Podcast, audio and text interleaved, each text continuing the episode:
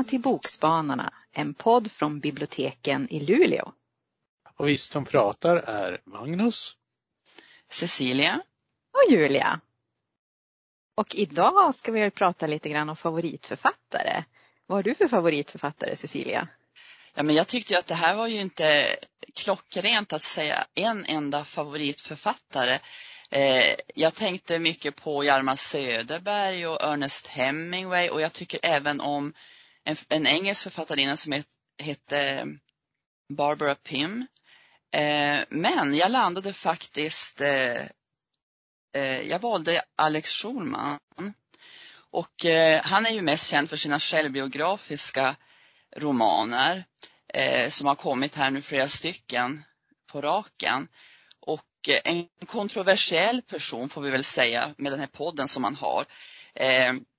Han är ju rätt ung, eh, född 1976 och eh, eh, är ju då son till den dåtida kända tv-producenten Allan Schulman och Lisette Schulman som var väl programledare på den tiden när de träffades. Och Alex har ju skrivit böcker om pappan, om mamman, om mormodern. Och nu senaste, det är väl faktiskt en bok som jag eh, själv är minst nöjd med som läsare, Överlevarna som kom i fjol, som då sägs inte vara självbiografisk utan eh, eh, fast den handlar ju om, om tre bröder. Så den, den känns ju ändå självbiografisk på sitt sätt. Eh, man kan ju diskutera varför, varför har man någon som favoritförfattare och eh, för mig så är det nog just ett tecken på att någon skriver bra för mig, det är att jag läser ut en bok snabbt. Eh, jag kan helt enkelt inte sluta läsa boken utan två, tre dagar senare så har jag läst ut den. Eh, och eh, så har det varit då med framförallt Alex bok Glöm mig som handlar om mamman Lisette och boken Bränn alla mina brev som handlar om hans mormor Karin Storpe som hade en kort kärleksrelation med Olof Lagerkrans och där vi får följa eh, Alex eh, resa genom det landskap som de färdades i. Eh, vad har ni för inställning till Alex Schulman? Jag tänkte att jag undrar vad det här är för någonting så jag tänkte jag ska ge honom ett försök så då läste jag Bränn alla mina brev och jag det var som du att jag slukade den faktiskt. Det var en sån där bok som man, som man läste ut snabbt som jag tyckte om. Men det är den enda jag läst av honom faktiskt. Men nu blir jag sugen på att läsa den om hans mamma också. Eh, den är också väldigt välskriven. Eh, jag tycker att han, han skriver inte, inte konstruerat utan det känns ärligt det han skriver. Men sen har han väl också eh, Ibland kan det vara svårt att, eh, om man tänker, man skiljer på en favoritförfattare, hur den skriver, hur den är. Har ni tänkt på det? Att i hans fall så är han ju ganska kontroversiell och han har, jag läste en intervju med honom, då har han bland annat sagt så här att eh, löpare, de som är ute och löptränar, eh, har de inget bättre för sig än att springa bort eh, livet i färgglada trikåer? Jag tycker det var ganska kul. Eh, och sen kan han ju också vara ganska elak i sina i sin podd. Och där har han tydligen berättat om något riktigt elakt när han, när han bodde i någon eh, gammal sunkig lägenhet tidigare i sitt liv och det bodde en, en blind dam i huset. Och då hade hon en lapp eh, i hissen eh, var hon skulle trycka för att komma till våning tre. Och då var Alex och flyttade den här lappen vid flera tillfällen så hon hamnade på våning fyra tills, eh, tills vaktmästaren var tvungen att säga till. Nej men gud!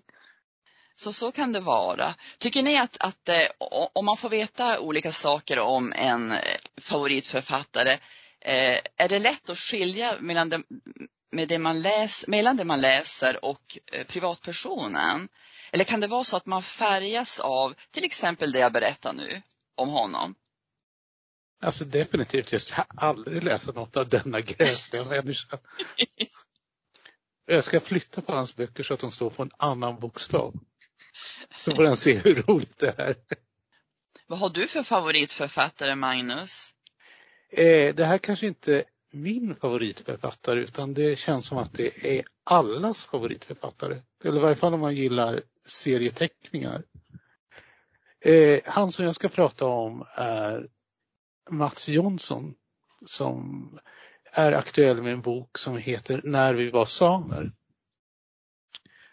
Och innan vi börjar prata om den, för förr eller senare kommer vi glida in i den, så kanske man ska säga något om Mats Jonsson. Han har ritat ungefär sju serieromaner. Alla är extremt självbiografiska.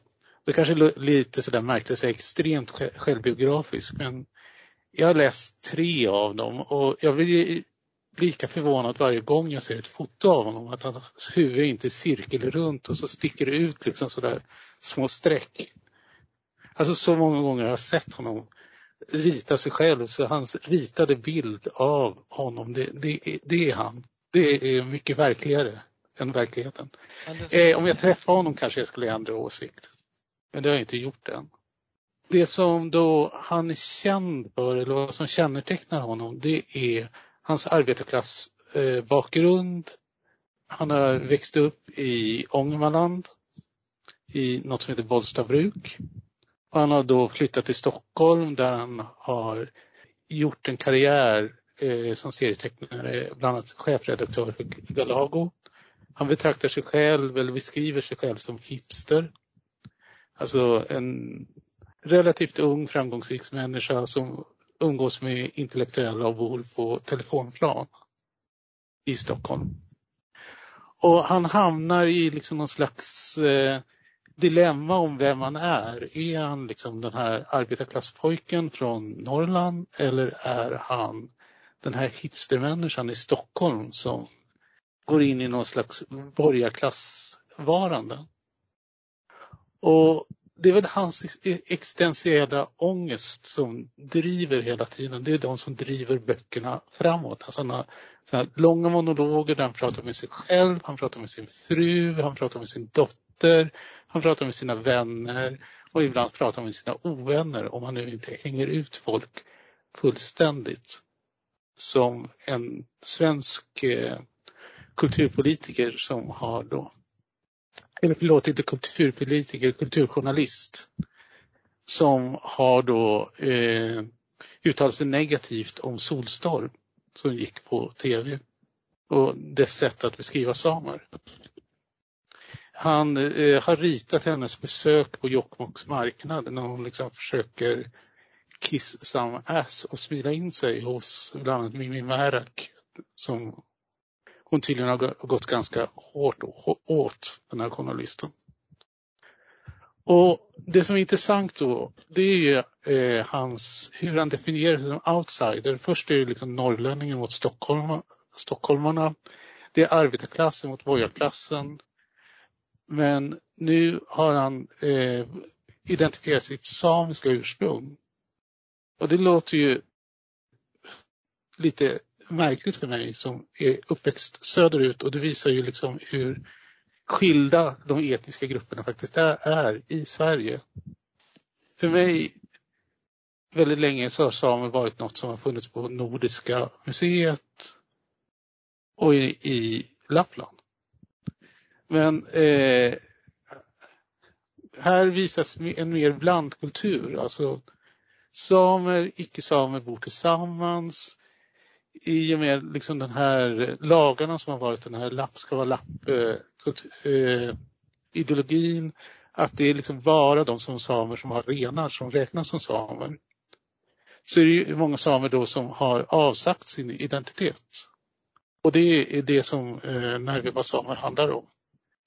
En dag så öppnar eh, Mats då en, eh, en sån där skrin som har gått igenom släkten. Och det är sagt att den går inte att öppna, man får inte röra i den. Och när han öppnar den så ser han att hans farfar var same.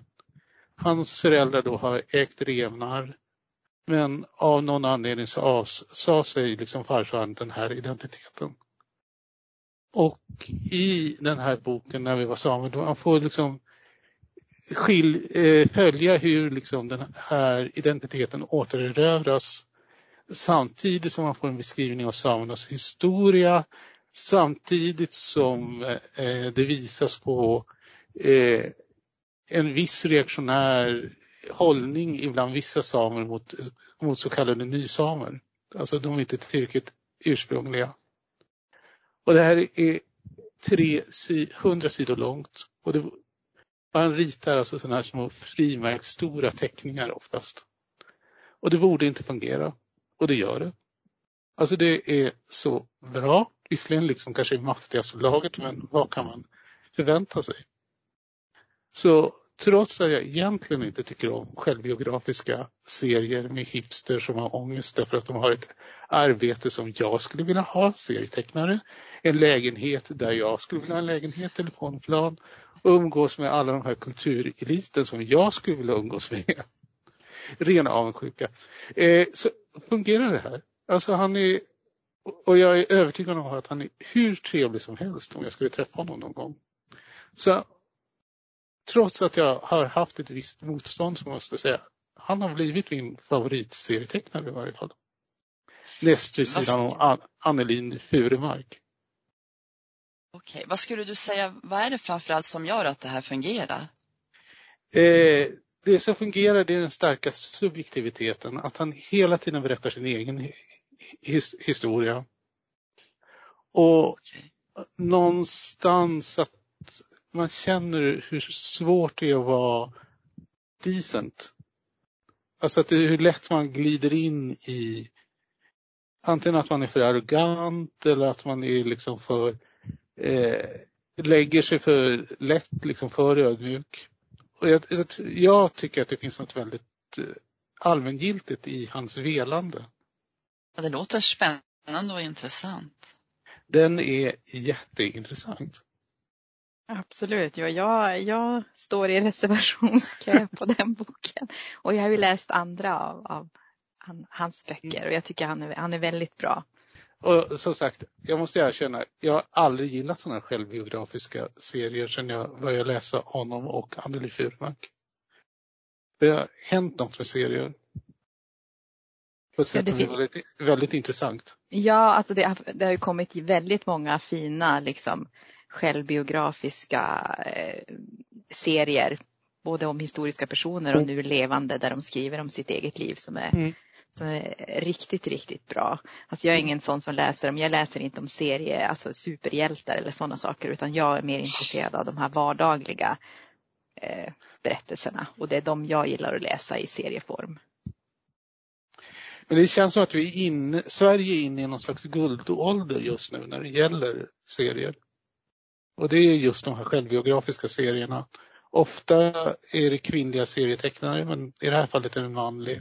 Ofta är det också utanförskapet, känslan av att vara marginaliserad som driver fram det. Och inte ändrar de lapparna för blinda kvinnor. Det är jag säker på i hissarna. Men kanske eh, jag ska ta och berätta vem? Naturligtvis. Det är det vi väntar på.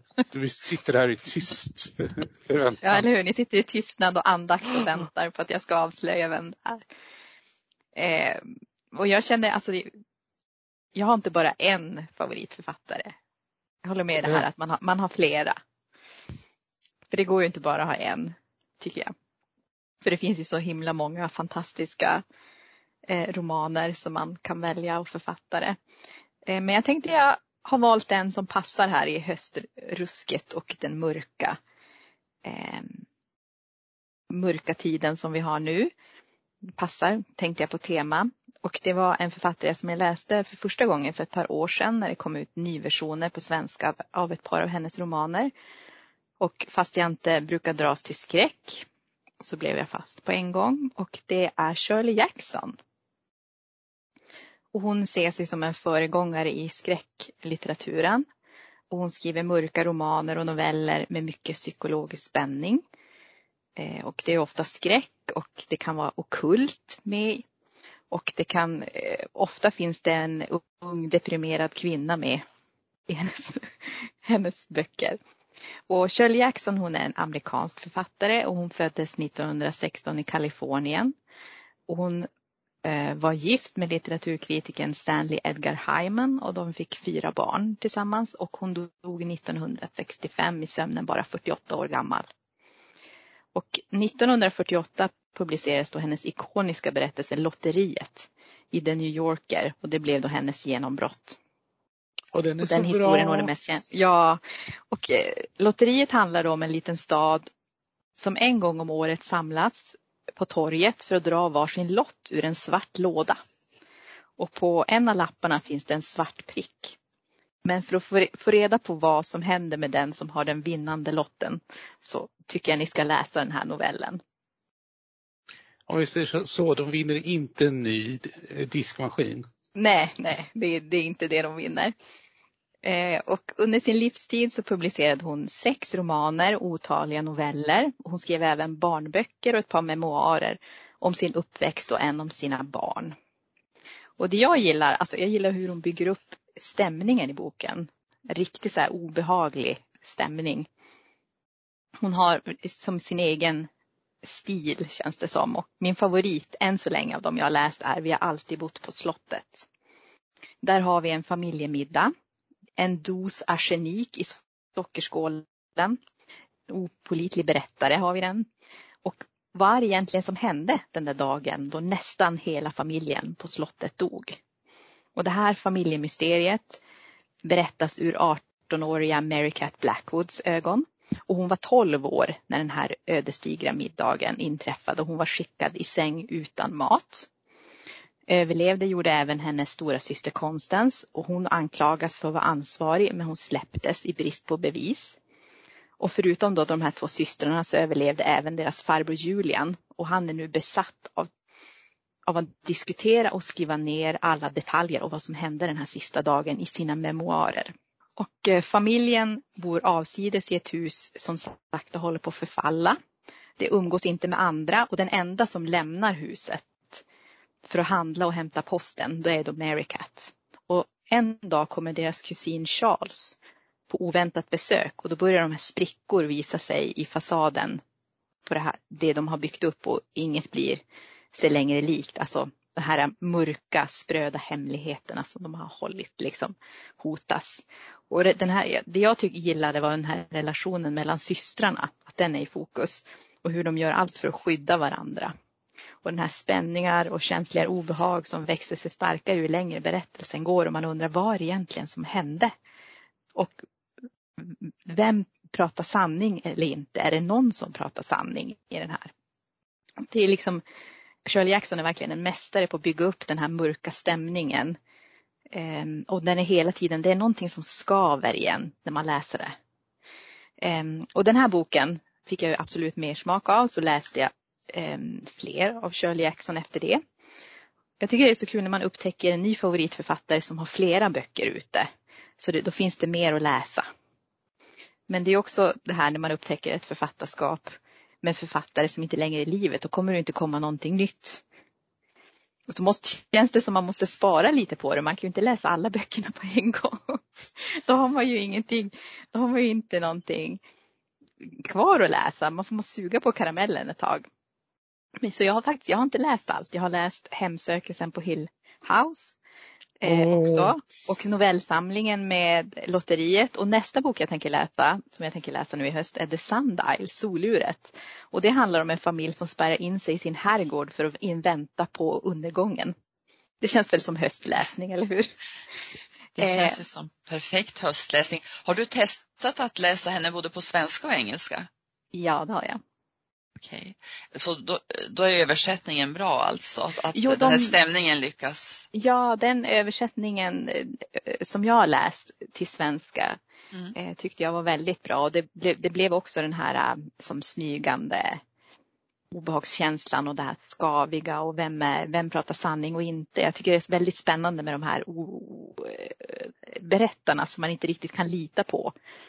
Vad är det de berättar och inte och sådär. Så att, absolut, alla läs Shirley. Hon är jättebra. Men jag tänkte, känner ni på för- favoritförfattare? Räcker med en bok för att ni ska veta om ni gillar dem? Eller känner ni att ja, men jag måste ha gillat tre böcker för att det ska räknas som en för- favoritförfattare? Eller har ni någon? En bok absolut. två kan förstöra allting. Om det är fel författare. Jag håller nästan med. Men har ni tänkt så här då? Eh, när kan man kalla sig författare? Räcker det med att man kommer ut med en bok? Är man författare då? Alltså egentligen behöver man ju inte komma ut med någon bok alls. Jag menar, jag är författare. Just nu kallar jag mig författare. Det är väl snarare när man får andra människor att kalla en för författare som Ja. eh, man kanske verkligen är det. Men eh, då kan jag, jag varmt rekommendera att läsa allt av Shirley Jackson men speciellt Vi har alltid bott på slottet. Nej, det är Haunting of the Hill House som är hennes bästa. Jag har sagt det till dig förut. Då, då, då håller vi inte med varandra riktigt där.